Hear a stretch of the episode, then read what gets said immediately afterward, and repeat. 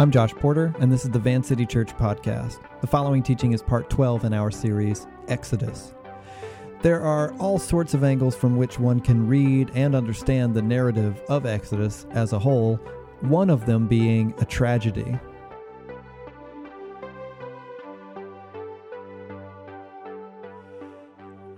Once you have a Bible, or if you have one already, go ahead and open to Exodus chapter 40. That's where we're headed. Exodus chapter 40. You know, Exodus, uh, though, even before this series, I'm assuming is a story familiar to many of you, it doesn't unfold or certainly doesn't end the way one might expect. The first 18 chapters are the uh, Prince of Egypt stuff, you know, memorable, high action, melodrama, insane, divine wonders and horrors, quite frankly. In fact, the first 18 chapters are what instantly come to mind for most people with the Exodus story when it's brought up at all. But then, after those first 18 chapters, the scroll keeps going. The thing is actually 40 chapters long, and there are all sorts of angles from which one can read and understand the narrative as a whole, one of them being a tragedy. So, look, we're almost to the end of this thing, but something that I really want for all of us is to be able to see this thing, you know, the whole book, the whole scroll in your mind's eye, to be able to call to mind the shape of it in an instant. Uh, last weekend, I took my son Beck to see Jurassic Park in 3D in, in theaters. Yeah, it's the 30th anniversary of Jurassic Park. That's right, for those of you that wanted to feel old this evening. The 30th anniversary of Jurassic Park's release. Um, I have seen this movie more than any other movie, and I watch and rewatch a lot of movies. In fact, if you factor in my movie going from 1993, this was the eighth time that I saw Jurassic Park in a theater. Uh, so, afterward, I'm talking to my wife, Abby, one morning while we drink coffee about something that occurred to me about the movie this particular time around, about subtle differences between the film and the novel. And she and I were kind of interpreting a scene together, talking about animal welfare and chaos theory and all that in light of the narrative as a whole, because I can, because I'm so familiar with this particular story, and I'm sure you can relate for whatever it is with you, I can see the whole thing in my mind. You know, I, I, see how it all fits together. I know the shape of it. I know the story this way and that way, so I can examine little intricacies one only observes upon several dozen viewings. When you know the story really, really well, you can examine it from all angles. When I first sat down, with the teaching team over at Bridgetown Church, the church that planted ours, we were kind of mapping out this series together for both of our churches. And one of the pastors quoted a scholar that they had been reading leading up to Exodus that wrote, um, To understand Jesus, you have to understand Exodus. For people who study the Bible, the second scroll of the Hebrew Scriptures is a big deal. Understanding the entire story, being able to see it, many argue, is crucial to understanding the meta narrative of the Bible, to understanding where it's all headed, and to understand that it is headed to Jesus. So, tonight, we're going to talk about the ending before one final evening in Exodus next Sunday, and then our annual vision series will begin on September 24th. That means the series is almost done. So before the story ends, bear with me. Let's recap one more time. Ready for this? Deep breath. Wow, excited. Okay, well, Exodus begins after Genesis, which seems like a given, but one funny effect of the Exodus story's kind of familiarity in popular culture is that we often see it as its own unique little movie set in what we often assume is kind of like the patchwork collage of Scripture, but it's not. It's all a story, one big story. Exodus is intended to continue the story that began in Genesis. So, the end of Genesis has a story about a guy named Jacob, if you remember, having a good run in the land of Egypt. And now his entire family of Israelites have come to live with him there, and they're all blessed by God as they were designed to be in Genesis in the beginning to be fruitful and multiply and fill the earth. And then some 400 years go by and Exodus begins. In Exodus, just as in Genesis, God blesses humans to flourish, and then an evil oppressor appears to thwart God's blessing. In Genesis, a snake. In Exodus, a Pharaoh, the king of Egypt. Pharaoh enslaves Israel, brutalizes their entire people, and orders that all newborn Israelites, uh, boys anyway, be drowned in the Nile River. Pharaoh has, like the snake, so redefined the idea of good and evil that for him, murdering infants has become something good. This is, in the Bible story, what happens when someone decides that they know better than God what's best. And so, one Israelite mother puts her baby boy in the Nile, but in a basket, or in the language of the text, an, an ark, just like the one used to rescue Noah in Genesis. And the baby boy, called Moses, floats to safety and, of all places, the household of Pharaoh himself, where he's raised among Egyptian royalty. And then one day, time goes by, and Moses is grown now. He steps outside and seems to be confronted, as if for the very first time, with the reality of the oppression of his own people. He sees an Egyptian slave driver abusing an Israelite slave, and then he takes good and evil into his own hands, redefines both for his purposes, murders the Egyptian, and attempts unsuccessfully to kind of cover his tracks. Found out, Moses flees Egypt to the east, just as Cain fled eastward after murdering his brother in Genesis, and he spends years in obscurity, hiding from God, hiding from his past. But God finds Moses, and more than that, he commissions Moses to become the instrument of God's salvation by commanding that Moses go to Egypt and demand the freedom of his people Israel, which Moses does eventually. But when he gets there and makes the demand, Pharaoh, the king of Egypt, of course, says no. So, God enacts incredible sign acts that we call plagues, and each plague is designed as both a literal physical event in space time and as a symbolic act of decreation, inverting the good creative work of Genesis. We read, The Nile will teem with frogs, an allusion to Genesis 1 when God said, Let the water teem with living creatures. There, one was there for creation, here for decreation. We read, Stretch out your staff and strike the dust of the ground, and the, throughout the land of Egypt the dust will become gnats, which is an allusion to Genesis 2. The Lord God formed the man from dust of the ground and breathed into his nostrils the breath of life. What was previously the raw material from which God brought forth life, now defiant sin is calling death from that same dust there for creation, here for decreation, and on and on the connections go throughout the plague narratives. But that's not all. The plagues are also designed as pronouncements of judgment and condemnation on the gods of Egypt. The plague of blood was against uh, Hapi and Osiris, the Egyptian gods of the Nile. The plague of frogs was against Heket, the Egyptian god of fertility. The plague of dead livestock was against the god of livestock. The plague of darkness was against Ra, the god of the sun, and so on. So these are real physical events in time also symbolic acts of decreation, hearkening back to Genesis, and also simultaneously pronounced judgment on the gods of Egypt, the incredible subversive artistry of God. And so God gives Pharaoh and Egypt, really, many opportunities to repent, but Pharaoh persists in his unwillingness to do so. And so God finally enters into Pharaoh's unwillingness and releases a being called the destroyer on Egypt. And even then, God provides a means of escape from judgment through the blood of a lamb in an event called Passover, which becomes this profoundly symbolic ritual.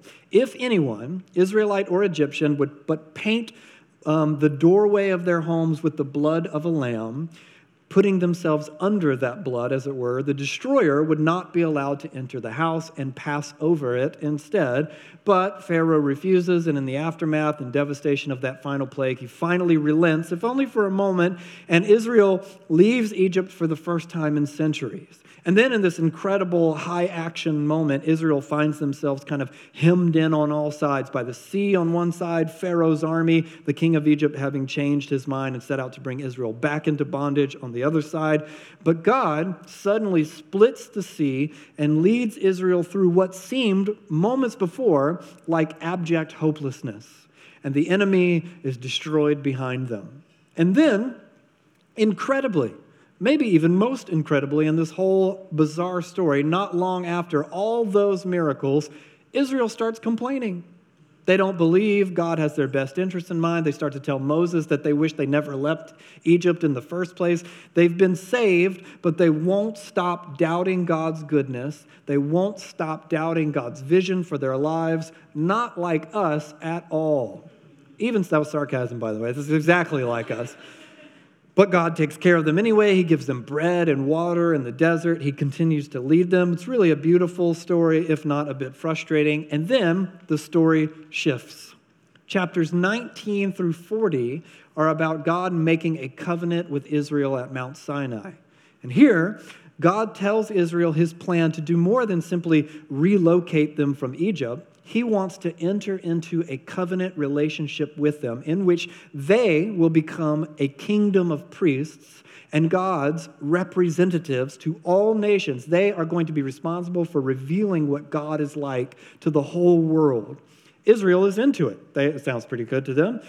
Pretty good arrangement. So God, God's presence appears on Mount Sinai Moses goes up the mountain, receives the terms of the covenant agreement, laws about worship and social justice, relational love, new way of life to set Israel apart from all other nations as just and generous, and more importantly, as God's people. And the people agree to the terms. They say, It sounds really good, we'll do it. Now, God actually wants to come into the midst of his people, he actually wants to dwell among them. Now remember, when humanity rebelled in the garden, all the way back in Genesis, it was the presence of God that was lost to them. But now, through this covenant relationship, God is going to come near to them once again. And so God sends these detailed instructions about the building of something called the tabernacle, which is a tent that's going to house his presence amongst his people. And the tabernacle is filled with all kinds of allusions to the Garden of Evil. Eh, garden Evil, wow, jeez. The Garden of Eden, every small detail has some profound symbolic value. God is an artist, so he is designing this tent as a kind of heaven on earth, a mobile Eden, so that God's people can, like they did in Genesis 1, enter into his presence. But meanwhile, as Moses is up on the mountain receiving these blueprints from God so that God's presence can come back to the people, the people down on the ground lose patience at the foot of the mountain after all they've been through, everything they've seen and experienced. And even then, they could see God's presence in a cloud at the top of the mountain. And it was apparently so incredible that it was terrifying. In spite of all that, they decide to make up their own God. Uh, and, and what's more, out of earrings, they, they kind of sculpt together gold earrings, make a cow, and worship it instead of God. So, just like that, they've already broken the first two conditions of the covenant agreement, which were no other gods but Yahweh and no idols. And God is ticked, understandably. So, and in the incredible, devastating moment, of divine intimacy between God and Moses, God invites Moses into his experience of anger and hurt. And he tells Moses, What I really want to do is destroy Israel. But Moses isn't having it. He says, No way, God, you won't do that. That's not who you are. You can't do that. It's not consistent with your character. And God says, You're right. And he relents. And so he brings judgment on those who kind of instigated idolatry, but he forgives Israel as a whole for their egregious sin. And he tells Moses, This is who I am. I am compassionate. I am gracious. I am the one and only true creator God. I am slow to anger. I am abounding in covenant faithfulness. I forgive wickedness. I forgive rebellion. I forgive sin. And I act justly in dealing with evil because I am good. So, God and Moses go forward with the plans for the tabernacle after all, and they build the whole thing. And now, this is where the story ends. So, would you guys stand with me as we read from Exodus chapter 40, beginning with verse 33? The text says, Moses set up the courtyard around the tabernacle and altar and put up the curtain at the entrance to the courtyard. And so Moses finished the work. Verse 34 Then the cloud covered the tent of meeting, and the glory of the Lord filled the tabernacle. Moses could not enter the tent of meeting because the cloud had settled on it, and the glory of the Lord filled the tabernacle. In all the travels of the Israelites, whenever the cloud lifted from above the tabernacle, they would set out. But if the cloud did not lift, they did not set out until the day it lifted. So the cloud of the Lord was over the tabernacle by day and fire was in the cloud by night in the sight of all the Israelites during all their travels. These words are inspired by God. Thank you, guys. Have a seat. Now, the whole story builds to this incredible moment where, after having forfeited God's presence in the garden, the possibility to dwell amongst God Himself seems to be restored as God's presence enters into the tabernacle. But then Moses goes to the entrance. He's about to go in, but he can't. When Exodus began, it was a story about Pharaoh's evil and corruption. But as it comes to a close, as the narrative arc kind of evolves and resolves, it's God's own people who have become resolved to rebellion against him. God will still honor his side of the covenant, but the sin of Israel, their profound corruption, has rendered them unable to enter freely into his presence. The end of Exodus, anyway. And of course, the sprawling epic of the biblical narrative carries on until Jesus of Nazareth, who many biblical scholars argue becomes the new Moses, the one who can truly rescue God's people out of slavery. There's allusions to this all over the New Testament. And the Lamb, who by his blood, jeez, it's like I'm getting emotional, but not yet. Wait, we don't know what's going to happen. He becomes the lamb who, by his blood, saves humanity from the destroyer once and for all. Again, God is an artist. Now, listen, to get where we're going with this, we have to talk about um, the way that churchy language tends to evolve and devolve over time.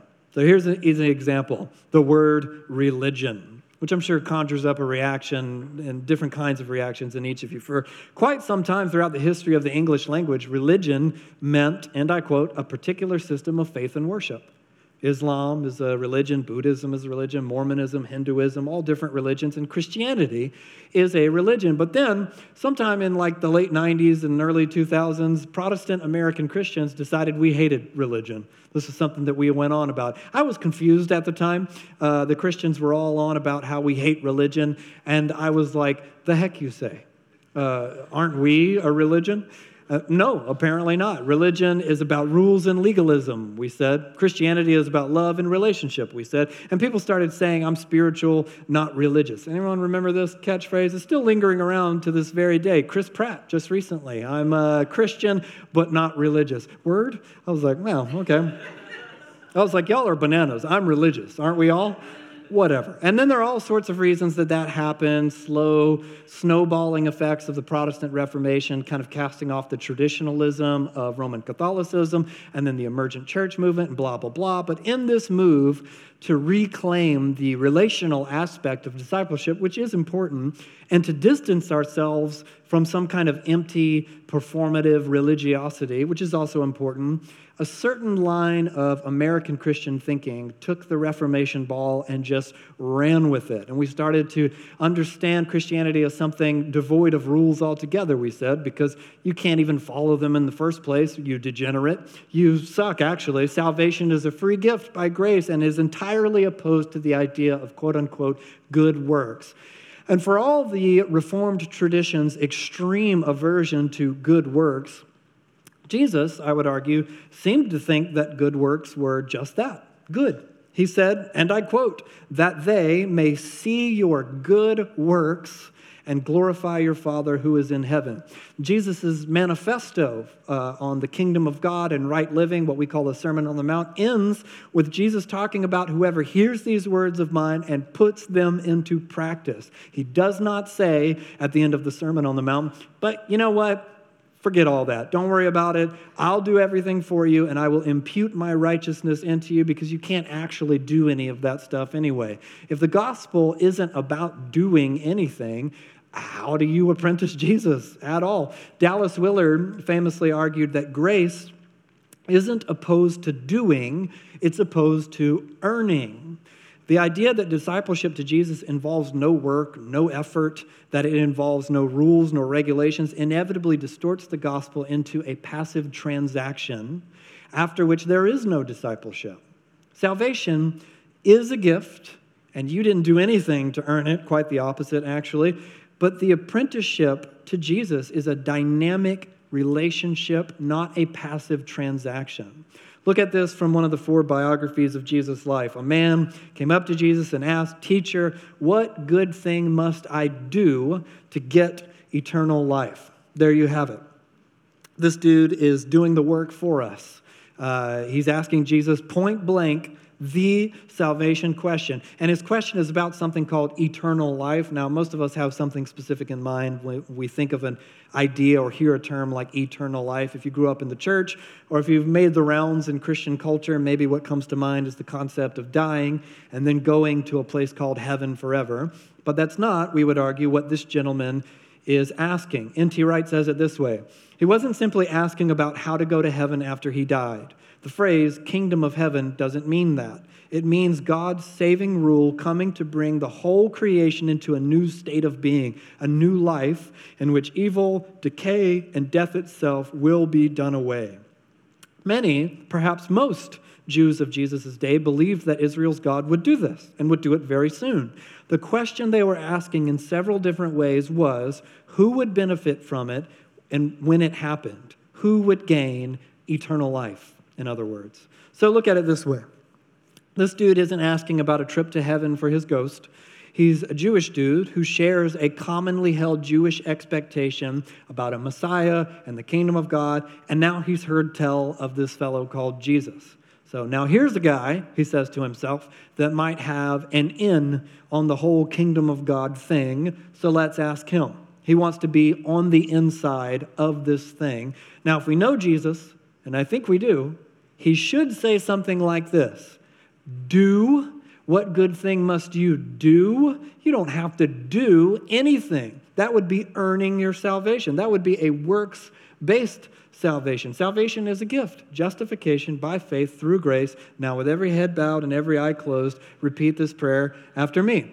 That's what Jesus should say if he's a Christian. So let's fact check and see what he does. Verse 17 Why do you ask me about what is good? Jesus replied, There's only one who is good. If you want to enter life, keep the commandments. So that's weird.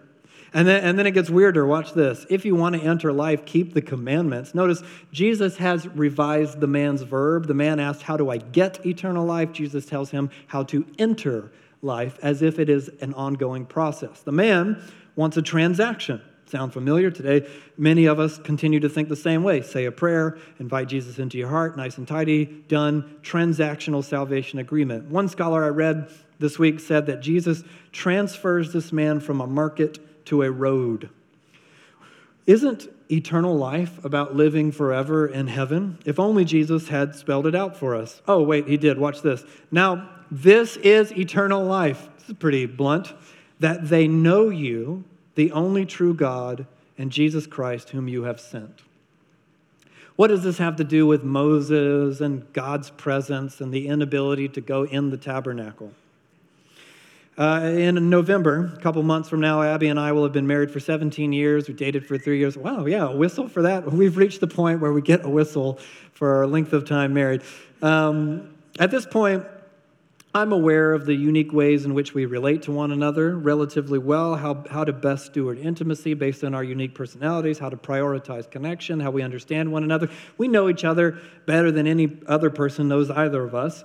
And I know, for example, that small gestures of consideration, like uh, what me, to me, is like menial domestic awareness, uh, making her coffee in the morning or closing the shower curtain, uh, that means a lot to her. I wouldn't really remember to always close the shower curtain because I would probably never notice whether the shower curtain was open or closed or if it was there at all.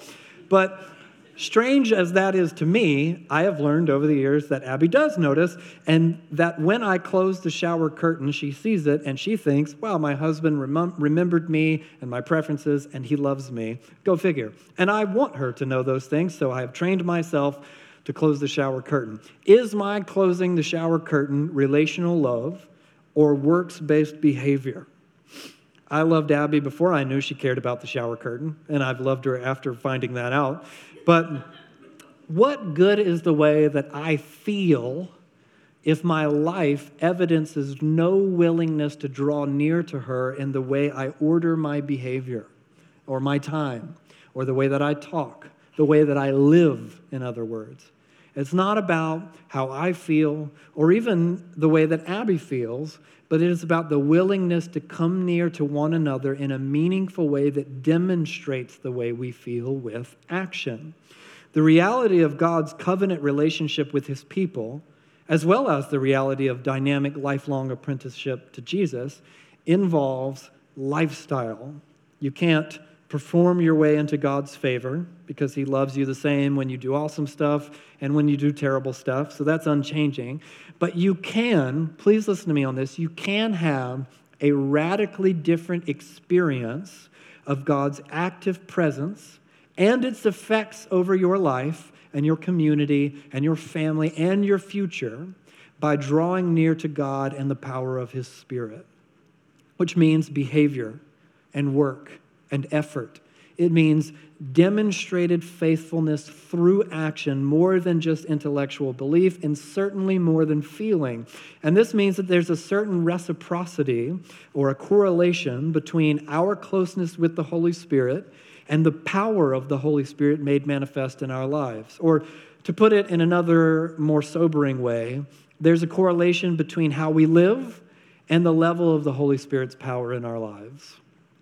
As an equation, it sounds like this intimacy with God plus holiness plus faith equals the power of God's Spirit in our lives. Now, I realize all of those are loaded words, so before we end, let me offer a, a, very brief commentary on each thing. First, intimacy with God. And we talk about this all the time. Something we have to learn and to put into practice is the pursuit of living into an ongoing awareness of and connectedness to God Himself. Call it practicing the presence of God, call it contemplation, call it abiding in the vine, or prayer without ceasing in the language of Jesus or Paul. But it's learning to bring your mind and your heart back to God again and again through the routine and joy and pain of everyday life. We talk a lot at our church about hearing God's voice, but it's about much more than what we do in listening prayer, that little space in the gathering where we be quiet and ask God specific questions. It's about more than that. John Wimber once wrote When I speak of listening to God's voice, I mean developing a practice of communion with the Father in which we are constantly asking, Lord, what do you want me to do now? How do you want to use me? How should I pray? Who do you want me to evangelize? Is there somebody you want to heal? Sometimes he gives me specific insights about people for whom I am praying. These come as impressions, words, pictures in my mind's eye, physical sensations in my body to correspond to problems in their bodies. These impressions help me know who and what to pray for and how to pray. I love his definition of listening, which is developing a practice of communion with the Father which I understand sounds intimidating. But remember, it's not something you just have one day. You practice and you learn as you go. In Wimber's own language, developing a practice of communion with the Father. Working to bring your mind back to God throughout the ebb and flow of every day, learning to create rhythms for that very thing to happen more and more, not less. Intimacy with God.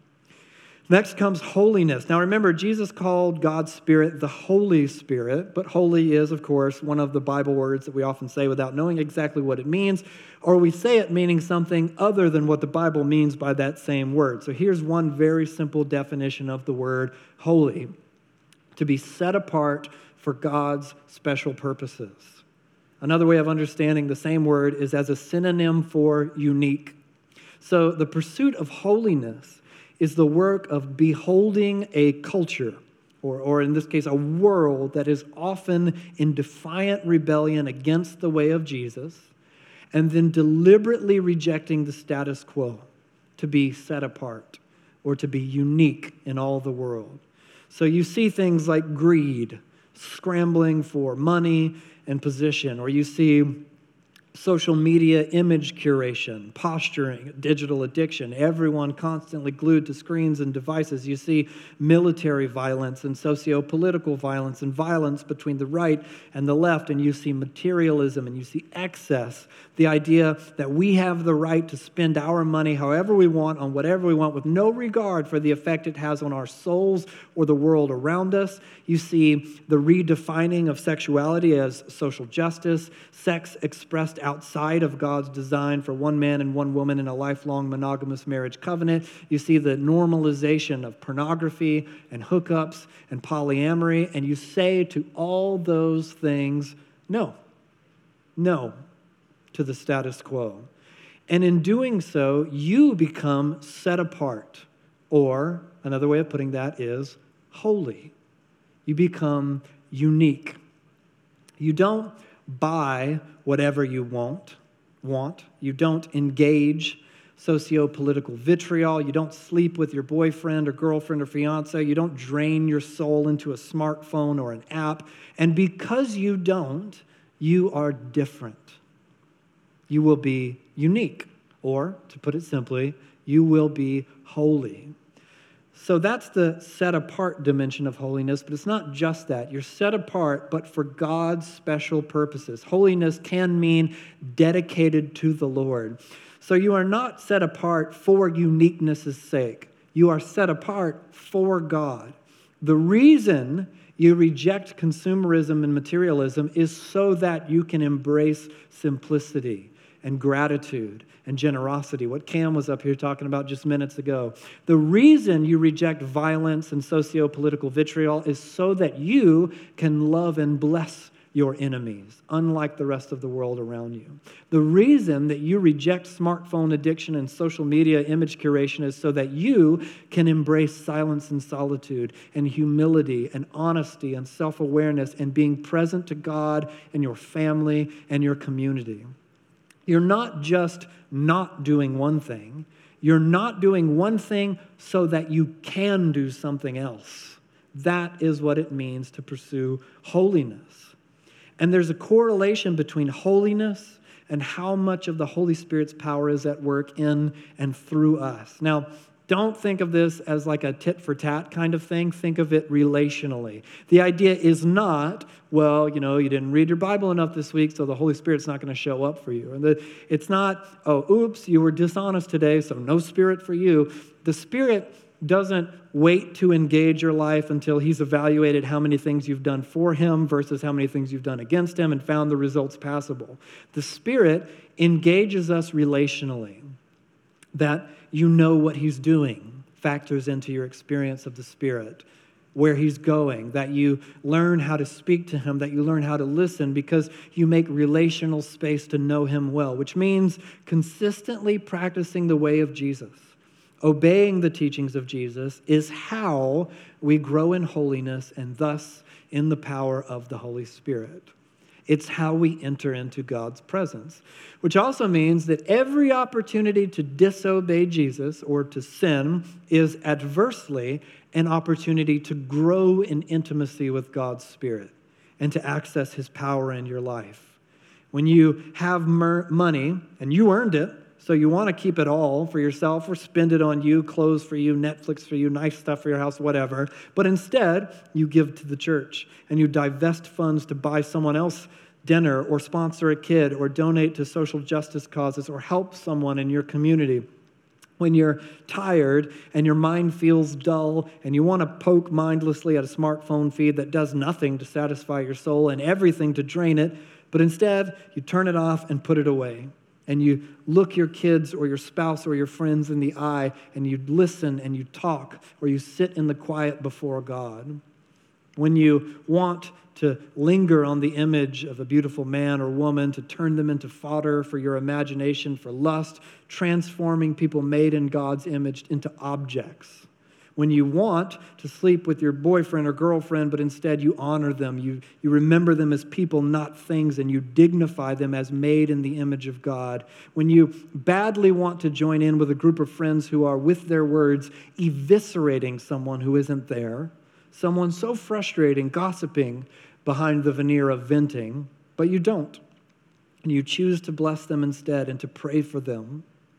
When you're alone, and no one would know, and it's just you and a phone or a laptop, and you want to wander into certain corners of the internet, but you close the computer instead. And each opportunity to do evil is also an opportunity to grow in holiness and in the power of the Spirit. Intimacy with God plus holiness plus faith equals power. And of course, conversely, no intimacy, no holiness, no faith, no power of the Holy Spirit made manifest in your life. Now, this is not a rigid black and white guarantee per se, but as a general rule, I think it works a bit like that. Now, here's the thing to end tonight, all of this can, if you let it, sound a bit daunting. But don't think of this as a far fetched standard beyond your reach. Don't think of this as like, oh my God, I'm so off. I'm nowhere near these practices. I'm not holy at all. I'll never experience the power of God in my life think of it as an entry point. That is, start here if you want to go in to God's presence, to know God's presence, if you want the power of the Holy Spirit made manifest in your life for the sake of your own life and for your family, your community, your future, if you want God's closeness, His healing power, the sound of His voice, His guidance and wisdom, His arms around you in pain and chaos, if you want that in the ordinary rhythms of life as a parent or as a spouse or as a friend, in your vocation, in your hopes and dreams for the future. Uh, don't you? I know I do. Maybe I seem like an easy candidate for such a thing because I work here, you know, I lead a church. So, yeah, of course, I want more of God's Spirit as a pastor and Bible teacher. I absolutely do, no question. But honestly, just as much, if not more so, I want more of God's Spirit in every facet of my life as I think to the future or raise my kids or navigate, navigate community and relationships or react to the madness of the world or celebrate victory or endure suffering. I want to be some the same in the same way consistently empowered by the spirit of God in all things. If you're like me, if you want all that, then this is an invitation. Intimacy with God plus holiness plus faith equals power. Ever since Genesis, human beings have been wanting to return to God's presence while simultaneously pushing Him away. Today, we as disciples of Jesus have the Spirit of God in us. The question is, what will we do with it? Pursue intimacy with God, make time for the Spirit of God prayer in the morning or before bed, carving out rhythms to make those things happen. You have to start somewhere. And to, to be holy, to be unique, to be different, you have to pursue obedience and make certain decisions about the way you will order and not order your life. Don't just seek intimacy with Jesus. Do the things that he said to do. Don't do the things he said not to do. And then when you mess up, which you will, confess, repent, and turn around. Within the context of your community, your brothers and sisters who you know for sure have also messed up and will mess up again. There's so much camaraderie in the inevitability of our failure, but also the promise of God's hope over our lives. And then ask God for stuff and listen to what he says for you and for your life and your future. Act on the things that you hear. Pray. Pray for people. Tell people what you think God might be saying with humility and understanding that you could be off, sure, but try it. In my experience, uh, people very rarely, if ever, get upset when I tell them, you know what, I was praying for you, and I feel like this is what God's Spirit said to me for your sake to bless you and to give you hope and future and to speak kindness and blessing over them. No one has ever been like, wow, what a jerk. This guy's praying for me when I didn't ask him to and trying to bless me. And you can use your community, and you can use me, you can use our leadership as guinea pigs in all this. We will never uh, rebuke you for giving us a word from the Spirit, even if you're off, if you deliver it with humility and kindness, even if it's convicting and you say, you know what, I don't know for sure, but I think this is what God might be saying, would you test that and listen to that? I will never feel bummed or put out by someone coming to me in humility and saying, Josh, I could be wrong. I think maybe this is what God has to say. Are you kidding? More of that, please. This is an actual direct request to each of you. I think, man, we're so like Israel, and, and this is a cliche thing to say when reading a story like uh, uh Exodus, but we are rescued yet grumbling. and, and we break our promises to God moments after having made them, and we stand at the threshold of God's presence and we dawdle and say things like, eh, I'm not sure. Will I go in? Maybe. I have a question about the Bible. So does everyone. Come in. Well, yeah, I, I want to, but I am hurting. What better time to enter into God's presence than when you are suffering? Yeah, but I saw this thing on TikTok. You didn't see it.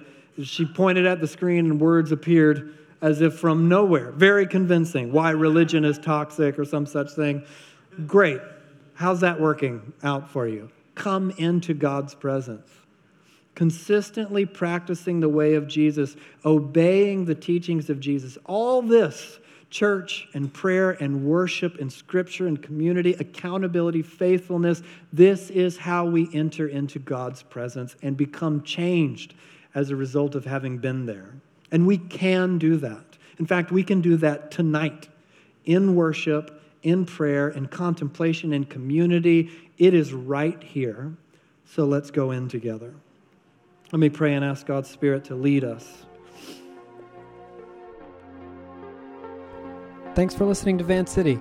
You can connect with us and find more teachings and available resources at www.vancity.church.